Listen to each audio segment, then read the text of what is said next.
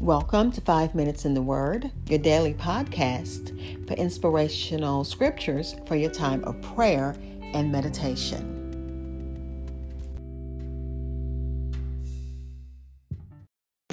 Happy Easter Monday, everyone.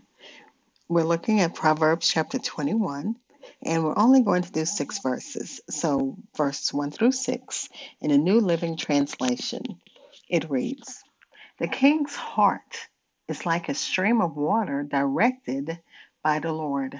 He guides it wherever He pleases. People may be right in their own eyes, but the Lord examines their heart.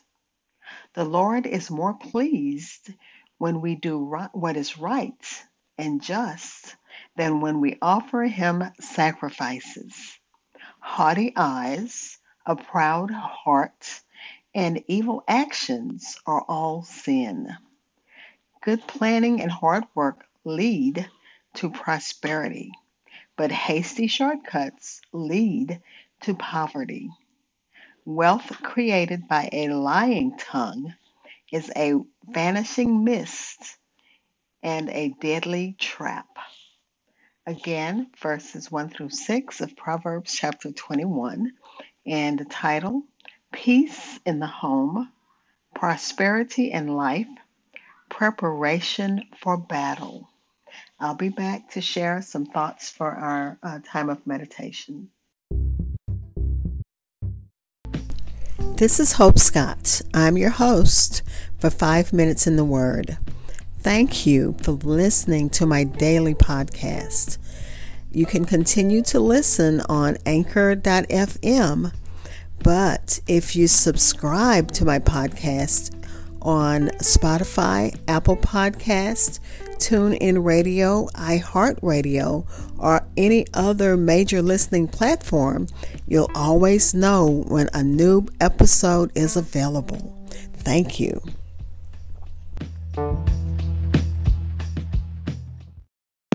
We're again looking at Proverbs chapter 21, verses 1 through 6 in the New Living Translation.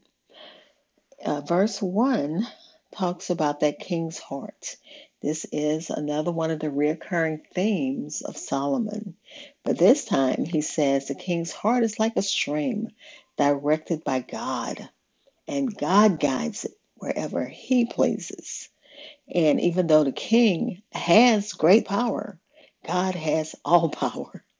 And the king, any leader, all of us are ultimately under the jurisdiction of God's power. God has them not only under his eye, but he has them in his hand. And he has us in his hand and under his eye. And I thank God for that.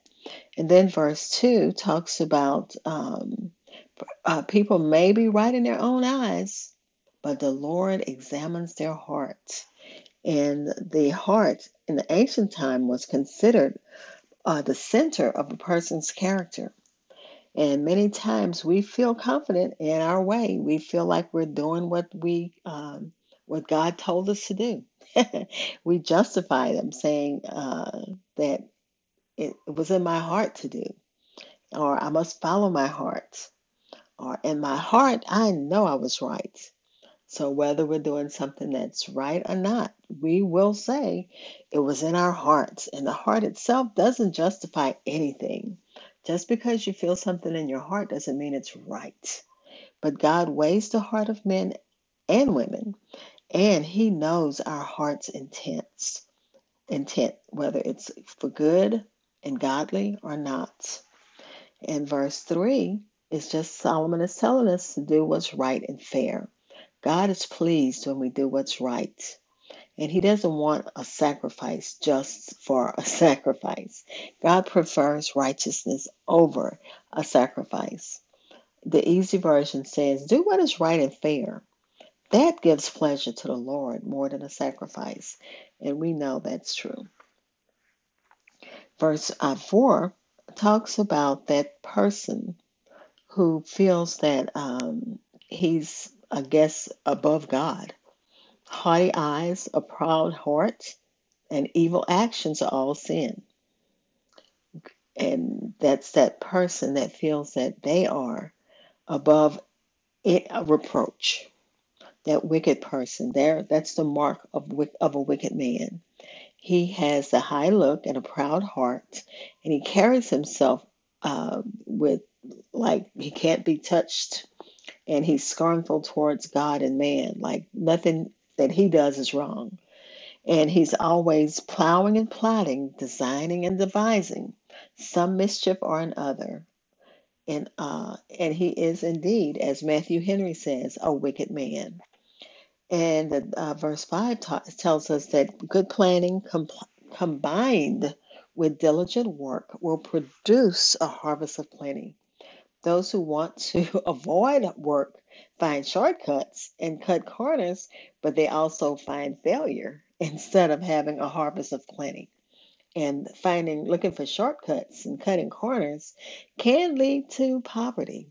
And as you think about even companies that do that in our time, that find shortcuts and they cut corners, and then you have all kind of lawsuits, and it leads to failure. Verse 6, Solomon indicates that wealth obtained through dubious or even shady measures, that wealth is fleeting. You can't hold on to it. And not only is it fleeting, it's destructive. He said, Wealth created by a lying tongue is a, vanishing mist and a deadly trap. Um, let's go ahead and pray. That's it for, for today. Let's go ahead and pray. And I'm uh, finishing in less than five minutes. I am proud of myself. But let me not spend time talking about that. Let's pray. Father, we thank you again for your word. Thank you for um, your wisdom that you're sharing with us from the pen and the heart of Solomon. Help us to understand everything you want us to learn as we uh, look at and meditate and study uh, your word.